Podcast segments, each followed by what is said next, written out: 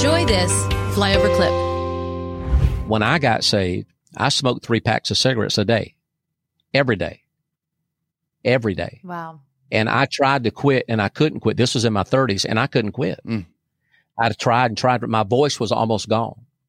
But when the Lord, if you heard that video, you know, the one we're talking about with my testimony and all, you'll hear it, is that uh, once I gave my heart life to the Lord and I, and I surrendered and submitted my will, uh, Lord, I'm going to do whatever you call me to do, I'm going to do it. Mm-hmm. When I got it from the altar, I never wanted a cigarette ever. Wow. I never, I never was tempted. It was as if my lungs, I had never smoked. Never. Now, so that's ex- answers exactly what you said. But let me tell you what I didn't get set free from. Is this crazy? I did not get set free from a spirit called suicide. Mm. I battled suicide all my life. Wow. And I'm talking about, I have, I have a lot of firearms. Uh, I'm an avid hunter, bow hunt, got firearms. I mean, listen, I tell people, probably got two or three of them on me now. Mhm. That's, but I'm just letting, but I'm just letting you know that I'm, I'm not just trying to say this. I'm going, so I was always around them and I always had this voice talking to me about taking a gun and shooting yourself, killing yourself, to co- shoot yourself, kill yourself, suicide. And it was not until you got to think from, I mean, I grew up like this. I was saying, And did that go back not- like childhood? How how early did, Yes. did you have that first thought? I'm, I'm, I'm going to tell you. And then what happened is that in 2015, when deliverance started at our church, I started taking people through deliverance. And guess what? Many of them had suicide. Suicide. Wow. And I started calling this spirit of suicide. These are Christian people. It started coming out of them and it came out of them. And I, st- I, one day I put my big boy pants on and I said, you know, this is what I'm battling. Mm. And I went and got prayer from a deliverance minister myself that I knew. And sure enough, that spirit of suicide came up and it came out of me. Coughed that thing up and it came out. And I don't battle suicide no more at all. Zero. I'm set- wow. I am set free from suicide. But now, so I asked the Lord, I said, Lord, how did I pick this thing up? And just that quick, I was like 12 years old. Mm. He showed me, and my uncle killed himself in Tennessee with a sawed off 22 rifle. Mm. And they, uh, we went to this funeral and we were staying in the house where he had killed himself. And they said, this is your room where, uh, your uncle killed himself. And right then, when I walked in that room, generational from my uncle to me, spirit of suicide. And I carried that thing all the way through. So the thing is, I was set free from an addiction, never got free from suicide. Mhm. So you see, your, your deliverance is going to be progressive. And as God starts to reveal more things in your life, hey, this is an area that I'm battling. And you know, let me tell you how I battled it. I always said, get out of my mind in the name of Jesus. You know, you can't have me Mhm. because I just figured it was a demon, a spirit just trying to talk just to me. kind of kind of coming by or something. All just, the you know, time. Yeah, it planting a little and seed. And that's how you know whether or not you have it or it, if it isn't a temptation from the outside. Hmm. Temptation from the outside, you can resist and it will be, uh, you know, uh, not as frequent as you have this thing and it's talking to you hmm and it's trying to make you uh, kill yourself or you, like you were saying, uh, smoke hmm or uh, take drugs or do pornography. hmm You see, a person who is has a propensity towards pornography, just say that has come into them because they opened the door up when they were young. And then all of a sudden they become a Christian and they still battle that pornography all the way through. They hear a message like this, like I'm telling you, they'll say, I'm the one, I'm going to use the, I've got suicide myself. Or they'll say, I'm battling pornography myself. I need help Mm. and they can get free from it. Then what happens once they get free from it, it will not be a constant nagging thing. And the nagging for them is like every month, month and a half, two months, this spirit is going to feed. It's a demonic spirit. It will feed and it will use the pornography to feed the fleshly desires so it can do whatever it's going to do sexually. hmm So that's how this thing works. And, uh, but you can be free from it. I hope I answered your question. You, you Yeah, did. Let- that's let me really let me good. ask this in another way here on, on this with the with the thoughts because a lot of people will struggle like is that me or is that something else? Uh, there's a pastor uh, Chris Valentin uh, that we were connected with went to ministry school at Bethel Church in Redding and uh, he shared something in a sermon one day.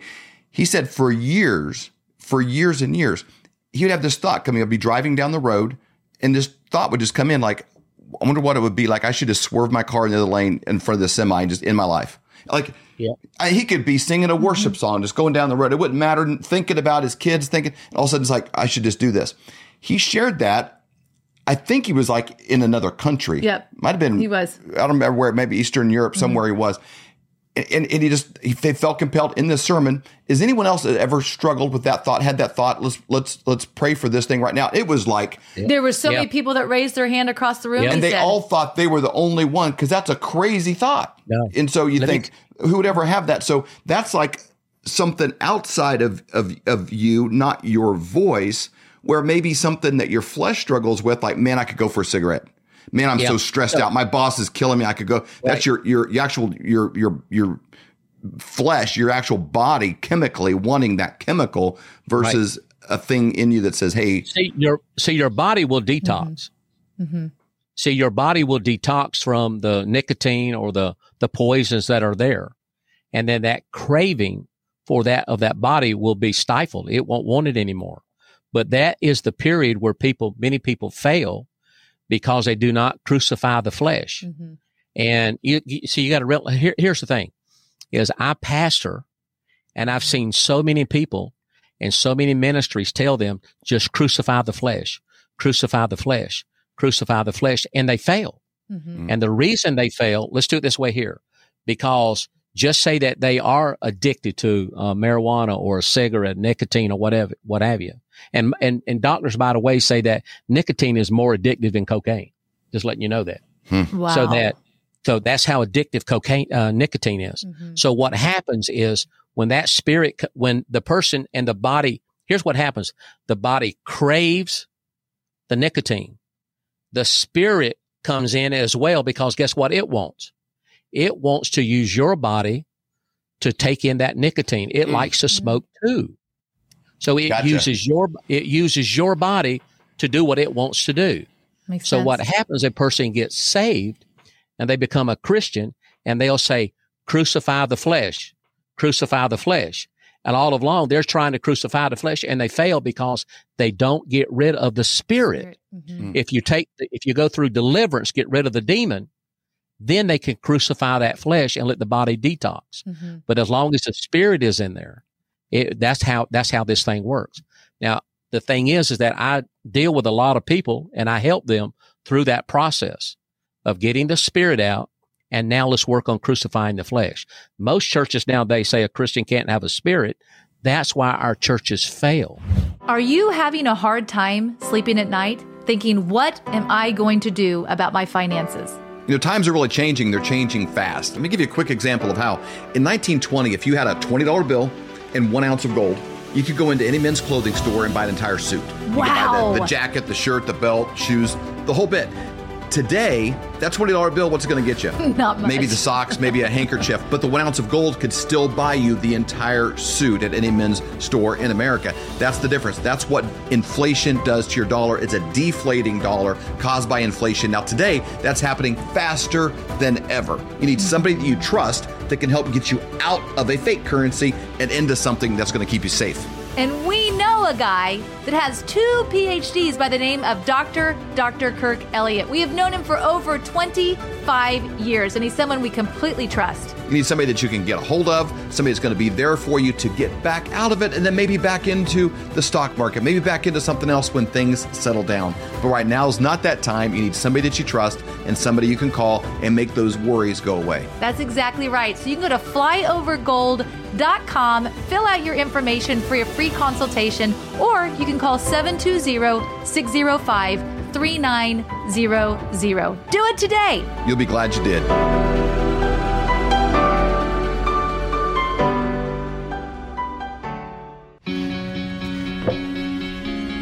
Looks like you've been sleeping well, Megan, he's back. The My Pillow guy. and you're looking good. Still feeling good. Well, just when you thought it couldn't get any better, we've got the best pillow ever, My Pillow 2.0. When I invented My Pillow, it had everything you'd ever want in a pillow. Well, now there's new technology that makes it even better. My Pillow 2.0 has my patented fill combined with a cooling fabric with temperature regulating thread. My Pillow 2.0 is truly the next generation of My Pillow. The best sleep just got even better. Whether you have a My Pillow or not, you need to get the brand new My Pillow 2.0. Call or go to mypillow.com now. Use your promo code, and for a limited time, when you buy one, you'll get a second one absolutely free. You're sleeping even better. And cooler, too. And you're looking good. Feeling good. I knew you would. Visit mypillow.com. For more great content, go to flyoverconservatives.com.